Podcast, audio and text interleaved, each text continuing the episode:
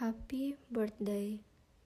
Bahagia ya, dengan bertambahnya usia kamu, kamu mendapatkan banyak ucapan selamat.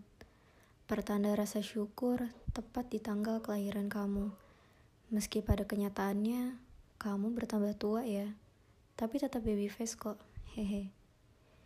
Di masa kanak-kanak, ulang tahun itu pasti menyenangkan, sampai puncak kebanggaan di Sweet Seventeen. Tapi berbeda, kalau udah sweet 27 ke atas mungkin bukan yang gak menyenangkan. Pasti ada rasa syukur karena sampai detik ini masih tetap hidup dan juga tetap berusaha untuk selalu bahagia. Tapi di usia ini bakal memicu banyak pertanyaan yang sering kali gak mengenakan. Tapi dijawab aja dengan enjoy deh, walau di dalam hati pasti sedikit gusar. Wah, udah nambah umur nih, kapan nikah? Wah, harusnya udah begini dan begitu. Dan pertanyaan lainnya yang sering kali dari orang terdekat malahan.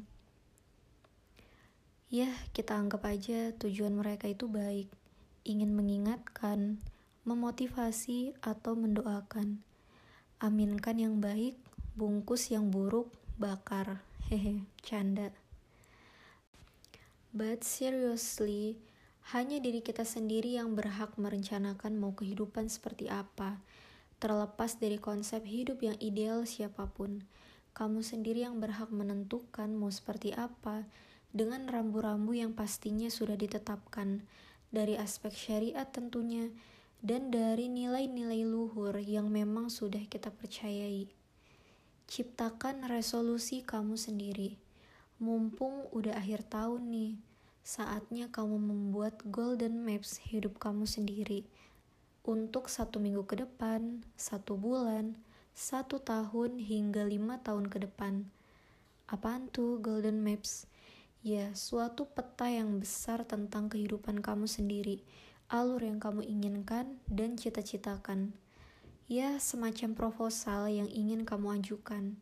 Diajukan ke siapa? Ya, kepada Allah Subhanahu wa taala bukan ke calon mertua atau ke murabi ya. Karena proposal hidup ini lebih luas cakupannya. Kita tahu, because man proposes, God disposes.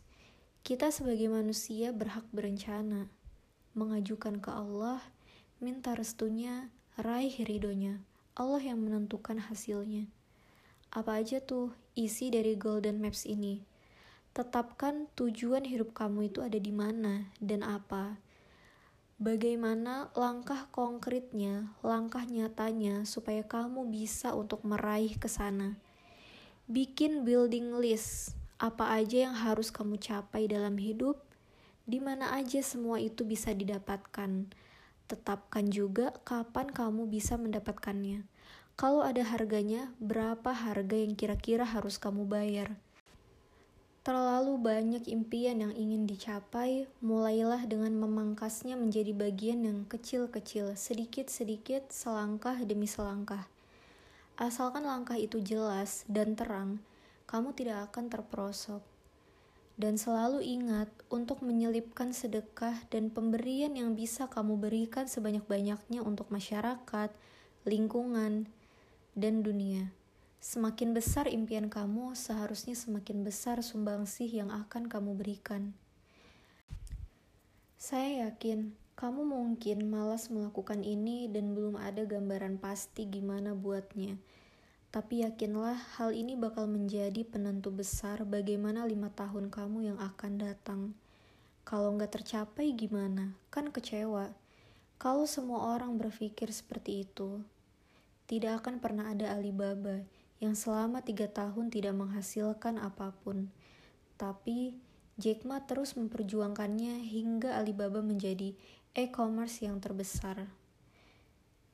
Tidak akan pernah ada berbagai macam perubahan di dunia ini jika tidak ada yang mau memperjuangkannya. Begitu juga dengan diri kamu sendiri.